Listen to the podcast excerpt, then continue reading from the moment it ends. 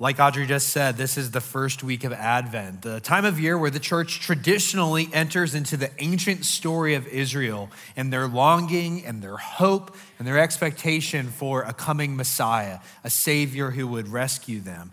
And the other night, I was reading a classic Christmas poem to my daughter. It's one that everybody in here would recognize, and it's about modern day times. It's not about Jesus. But as I was reading it to her, I thought, what would this poem be like if it was written about Jesus, about the day that he was actually born? And so I thought, let's have a little bit of fun. I'll regale you with my own version. Again, I think you'll recognize it. "'Twas the night before the first Christmas, and all through the world, not a creature was speaking some now common words. Human rights was a concept which no one had thought, science a discipline which no one had taught. That victims should be cared for, not trampled or tossed. Freedom and equality, those were ideals no one bought. Sexual consent was a value never heard. Humility, advice, and kindness, a slur. But into that world, a true light was born. He spoke into darkness, and justice was torn. What was once right was now wrong. What was once weak was now strong. He came as a servant. He left as a king. Turned the world upside down. Yes, every single thing." You see, Christmas Day was a revolution. It quite literally turned the world upside down. But sometimes we aren't even aware of the fact. A little parable might illustrate the point. There was once two fish swimming through the ocean, and this old wizened fish comes alongside these two younger fish, and he looks at them and he says, "How's the water, boys?"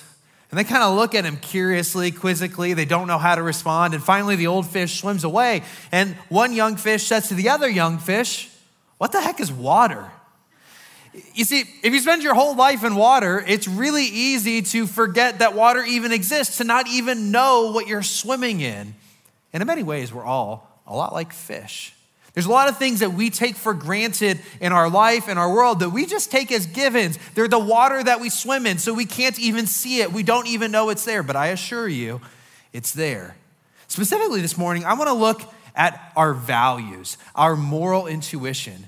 You see, we're all swimming in the same water. We are all sharing so many values and moral intuitions. We accept them as givens, but the question is, have they always been givens? Is this the way that it's always been? I mean, I don't think anyone would deny right now seems to be one of the most divided times in our history. And yet, I find this remarkable. We are remarkably unified on some core central values. We're all swimming in the same water. There's a great book by an Australian writer named Glenn Scrivener, and he looks at 7 of these different values, and he explores where they came from. But let me just put 4 of them on the screen that I want to talk about this morning. These are 4 values that you would be hard-pressed to find someone who outright denied any one of these. This is the water that we swim in. This is our moral intuition, our water. So let's keep going. Equality. We believe in the equal moral status of every member of the human family, no matter their rank, race, religion, gender, or sexuality. Compassion. We believe a society should be judged by the way it treats its weakest members. Consent. We believe that the powerful have no right to force themselves on others. Freedom. We believe that persons are not property and that each of us should have control or be in control of our own lives.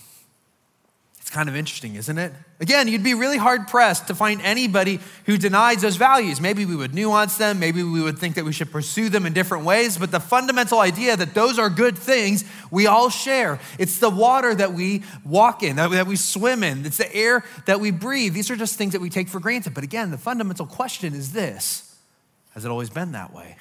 Is this just the water that humans have swam in for all of human history? Today, I've got a theory I want to run past you, and it's this.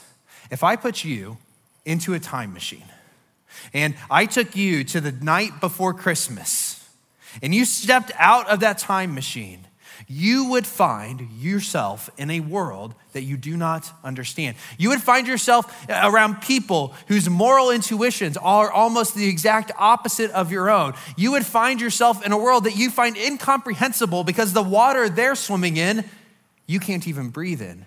it wouldn't make sense. And here's why that's the case. Because Christmas Day, Jesus' birth, began a revolution that quite literally turned the world upside down, that quite literally changed our values from the bottom up, such that people today, this revolution's been so successful, such that people today, whether or not they follow Jesus, whether or not they're interested in Jesus, they are all swimming in the water that Jesus created. The Apostle John got this. He opens up his gospel not with stories of angels and Mary and Joseph. His Christmas story is a little more abstract, but catch what he says because it's relevant. John 1:1-5. In the beginning was the Word. Now the Word is John's word for Jesus. He's talking about Jesus. So in the beginning was the Word, Jesus, and the Word, Jesus, was with God, and the Word was God. He was with God in the beginning. Through him, all things were made. Without him, nothing was made that has been made. In him was life, and that life, catch this, was the light of all mankind. The light shines in the darkness, and the darkness has not overcome it. John's point is this: when Jesus came into the world, it was shrouded in darkness. They were swimming in moral water, values water that again, we would not comprehend because it was total darkness, but that light came into the world, and that light, it shined into the darkness, and it turned everything upside down. I want to be really clear. I'm saying that in the ancient world, values like equality, compassion, consent, and freedom, they were not cherished. They were not valued. In fact, quite the opposite was expected. And the only reasonable explanation for how the world so dramatically changed is Christmas Day. Let me show you. We'll start with equality. So again, from Glenn Scrivener's book, Equality. We believe in the equal moral status of every member of the human family, no matter their rank, race, religion, gender, or sexuality. Again, we take this for granted. But if you stepped out of that time machine into the ancient world, would everybody there agree with you that that's a true statement? Well, you have to understand this. The ancient world was profoundly shaped by two thinkers, Plato and Aristotle. And Plato and Aristotle, they had incredibly profound ethics. They'd worked out profound systems of politics and political thought. But part of that thought, part of what they believed in the water in which everyone swam as a result, was that the world, inside of our world, inequality was woven into the fabric of the world. In fact, they believed that people were born into a hierarchy of being. Some people were born higher, and thus they were more valuable, and some people were born lower, and thus they were less valuable. Don't take my word for it. This is what Aristotle said in his book, Politics. For that some should rule and others be ruled is a thing not only necessary, but expedient. Now check this out. From the hour of their birth, some are marked out for subjection, others for rule. From the moment you were born, you were either made to be a slave or to be a ruler. Inequality was literally woven into the fabric of the world. That's how they saw it. And it wasn't just in terms of masters and slaves. It was also in terms of gender and race. Again, let's just check out what Aristotle said about women. These are words he used to describe women: immature, monstrous, deficient, deformed men. I mean, you almost laugh at it because it's so offensively stupid, right? That's why we kind of laugh at it. And yet, if you stepped out of your time machine into the night before Christmas, this was the water everyone swam in. Inequality was woven into the fabric of their reality. And it wasn't just gender, it was race. Both Plato and Aristotle talked about superior races and inferior races. Now, if you walked up to one of these people on the night before Christmas and you tried to say to them, hey, all humans are created equal, we should all have human rights, they would look at you like a crazy person, they would scratch their head, and then they'd say, you must not have eyes. But have you looked at reality? Inequality is everywhere. Some people are born tall, some people are born short, some people are born strong, others are born physically weak, some people are born more intelligent, others are not. Inequality is everywhere. Where did you get the idea, this insane idea that everybody is equal? You can't observe it. You can't find it with logic. You can't get there from science. Where did this come from? And that's how they thought. They came to their conclusions based on observations, and it led them to things like this. Aristotle again, he wrote, and indeed, the use made of slaves and of tame animals isn't very different for both with their bodies minister to the needs of life. Do you agree with that statement? That a slave and an animal are really no different, serving the same needs? Or do you find this part in your heart that cries out and says, no, that's wrong, that's evil, that's unjust? Animals and humans, they are not the same thing. If that's what you feel, that's what I feel. That is the moral intuition of Jesus bubbling up inside of you. You only feel that way because you're swimming in the water that Jesus gave us, because you're swimming in the values that Jesus gave us. The world has not always been this way. That was the water of the ancient world, and we do not live in that world any longer for a single reason: the revolution of Jesus' birth. You see, Jesus is the one who gave us equality. There's a very famous atheist philosopher named Yuval Harari. He's a best-selling author. And he wants human rights and he wants human equality, but he's tried to wrestle with the question of, how do I make sense of that without God? Let's just read what he wrote. He said this: most legal systems in the world today are based on a belief in human rights. But what are human rights? Human rights are just a story that we've invented. They're not an objective reality. In other words, you can't observe it, you can't science your way to it, you can't logic your way to it. They're not a biological fact about Homo sapiens. Take a human being, cut him open, look inside, you'll find the heart, the kidneys, neurons, hormones, DNA, but you aren't gonna find any rights. The only place you find rights is in the stories that we have invented and spread over the last few centuries. And despite being an atheist, he understands exactly where those stories came from. He continues and writes this: the Americans got the idea of equality from science, from logic, no, from Christianity, which argues that every person has a divinely created soul and that all souls are equal before God. However, if we don't believe in the Christian myths about God, creation, and souls, what does it mean that all people are, quote unquote, equal? You see the problem. He's trying to be really, really honest. You can't get to human rights by observation. It comes from somewhere else, and he's very clear about where human rights and human equality came from. It comes from the stories of Jesus. You see, Jesus was a wandering rabbi who taught people that all humans were made in the image of God, and therefore they had an equal status before God. They were bestowed and imbued with dignity, worth, and value, every single one of them. But he didn't just teach it, he lived it. He took care of the very people that Plato and Aristotle said were worthless, were unequal, didn't deserve attention. When he met women, he called them to come and be his disciples. He shared meals with people of different races. When people tried to push the children away, because in the ancient world, children were not valued, he said, bring the children to me. He held babies. When he met the sick, he didn't discard them, he touched them, he healed them. Jesus' life taught equality. The Apostle Paul, he wrote this in his letter to the Philippians: Jesus, being in very nature God, did not consider equality with God something to be used for his own advantage. Rather, he made himself nothing by taking the very nature of a slave, being made in human likeness. And being found in appearance as a man, he humbled himself by becoming obedient to death, even death on a cross. Let's go back to that last slide.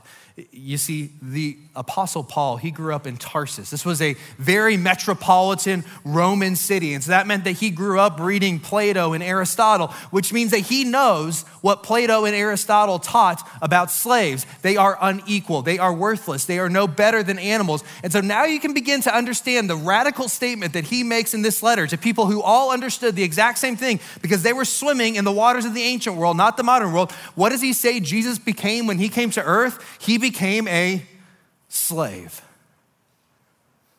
The greatest, most transcendent being in the universe became what Plato and Aristotle and everyone in the ancient world said had no worth.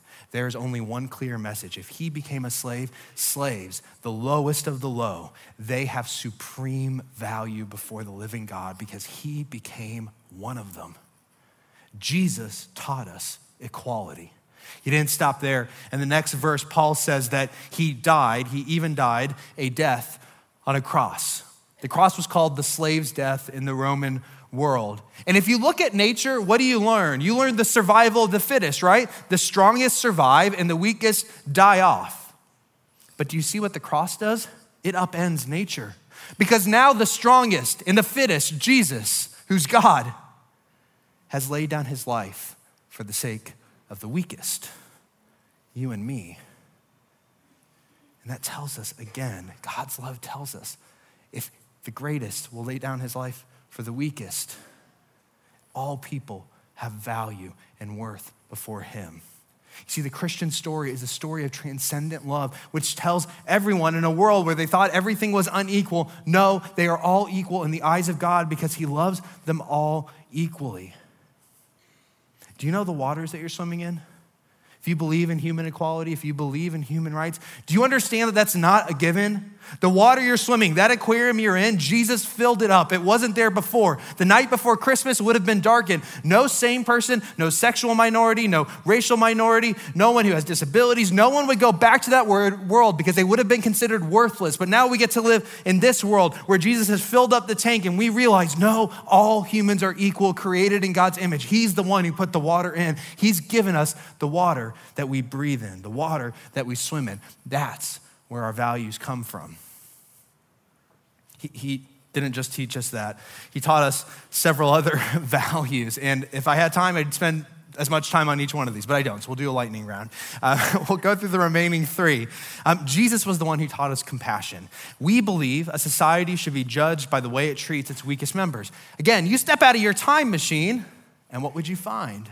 Well, you'd find a world where people believe that compassion was weakness. They would have called it feminine weakness, and we already know what they thought about women.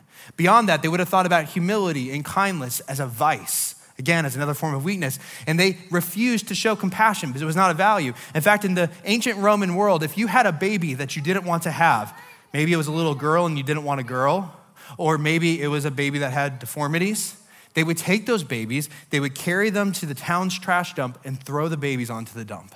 Now, this isn't like modern day Colombia where the dump's off in some place where no one sees it. Their trash dumps were smack in the middle of their cities. And so this means that effectively, people are walking by every day their trash dumps and they're hearing babies crying inside of the trash dump. And they're just thinking, nothing to see here. This is totally normal. I have no responsibility to that child. I have no responsibility to that baby. Jesus taught a different way. In Matthew 25, Jesus said to his disciples, however you treat the least of these, the infants thrown on the trash dump, the slaves who were ignored and put on the bottom of society, women, minorities, whatever it was, he said, however you treat the least of these, that's how you treat me, and you will be judged by it. Jesus is the one who taught us compassion. He held babies. He welcomed the children. He welcomed women. He said, no, we must show compassion. If you step out of the time machine to the ancient world, you will not value compassion. Compassion was not a value. If you value compassion now, you are swimming in the waters of Jesus. Whether you want anything to do with him, you are swimming in the waters that Jesus gave us. He didn't just give us compassion, he also gave us consent. We believe that the powerful have no right to force themselves on others. Again, step out of the time machine. This would not have been the case in the ancient world. They believed that men had the right to do whatever they wanted to do to other people. Women and women's bodies were viewed as objects, they were viewed as property, and men had the right to use them however they liked. It wasn't just women. This was also true of young boys. They had the right to do whatever they wanted. In fact, it was viewed as a moral responsibility, the right thing to do. But Jesus comes along and he teaches a radically different sex ethic. He says, no, men, you can't have sex with whoever you want to have sex with. He says, no, sex is only inside of the covenant of marriage between two people. That's the only place. He condemns sexual abuse. He goes and he reaches out to women who had been sexually abused and welcomes them into his kingdom. You see, in the ancient world, there was no such word as consent. Consent to what? You're an object. I can do whatever I want. Jesus is the one who invented the idea of consent. Not just that, he's the one who invented the idea of abuse, because you can't abuse someone who's worthless, but if they are supremely full of worth, that person can be abused. And who taught us that? That was Jesus. Jesus gave us consent. Do you know the waters that you're swimming in? Last one, freedom. We believe that persons are not property and that each of us should be in control of our own lives. Again, in the ancient world, no one thought this. People were born to be rulers. People were born to be slaves. No one had the freedom except for the rulers to order their own lives. Everybody else was expected to just follow along, to do whatever the rulers said. But Jesus talks to his disciples one day and he says, you know how the Gentiles do it. They lord it over one another, but not so amongst you. The greatest of you shall be a servant. This was the call of Jesus, not to be lords who were commanding everybody else what to do, but to be servants, serving one another. The Apostle Paul in Romans 14 says that Christians must persuade others about Jesus. He rejects coercion. You see, God and Jesus value freedom so much that he allows us to even rebel against him. He allows us to even reject him. He is the one who gave us the value of freedom. If you step out of that time machine into that ancient world, you would find a world that wanted nothing to do with equality, consent, compassion, or freedom. That would have been nonsense to them. But if those are things that you value right now, that you just take for granted as givens in your current reality, it's because you live downstream from Jesus. It's because you're swimming in the water that he created. Without him, the aquarium was empty. He's the one who filled it up. Now, I know what people will say, and they are right. They will say, but the church has not always lived up to these values. The church has promoted inequality, misogyny, racism, abuse, coercion. And so none of this is true, right? This doesn't make any sense. And I would say this, no, you're right. And the right response from the church is to confess those things and to ask for forgiveness for those things, because we are not living up to the ethic of Jesus, what he's called us to. But I also want you to note this, the best critiques of the church are rooted in Jesus's moral intuition.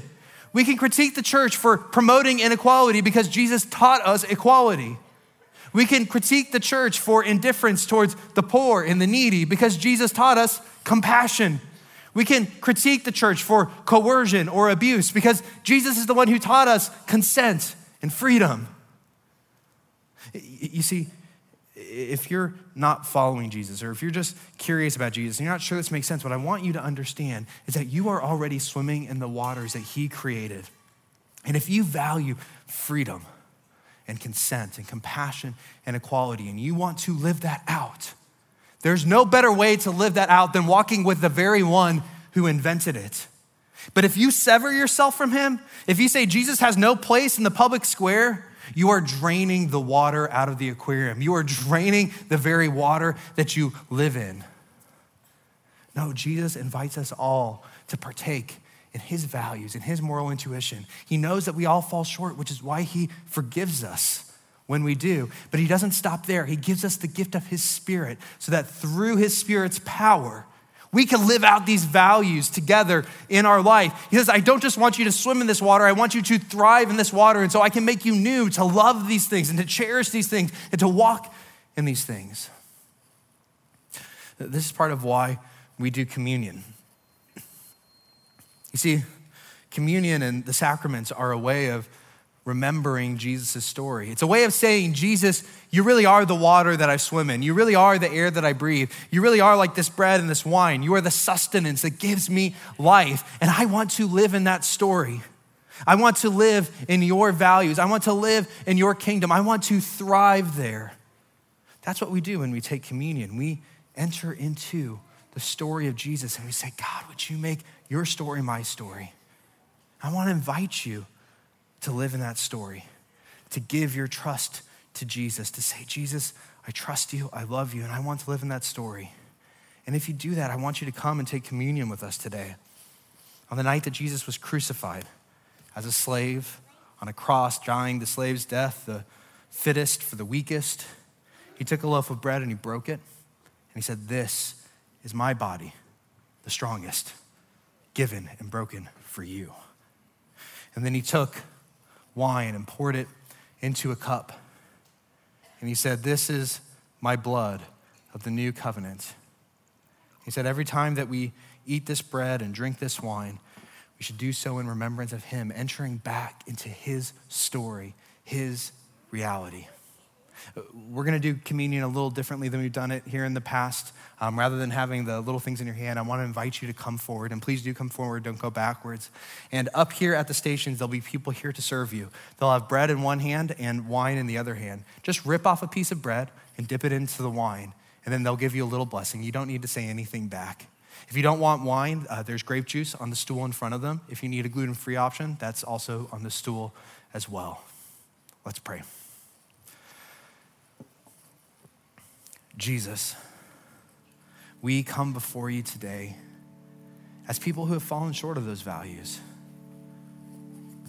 We know that equality and compassion and consent and freedom, that these are good and beautiful things that you gave us, that you taught us, that people did not understand apart from you, and yet we all fall short in our own ways. We try to coerce others. We try to use others. We treat people like they are worth less than we are. We treat them with unkindness and indifference. And so, Jesus, I pray that you would forgive us. And not merely that you would forgive our sins, but that you would fill us with your Spirit so that we can breathe you as our air, so that you would be the sustenance in our life, so that you would be the water in which we breathe and live and have our beings.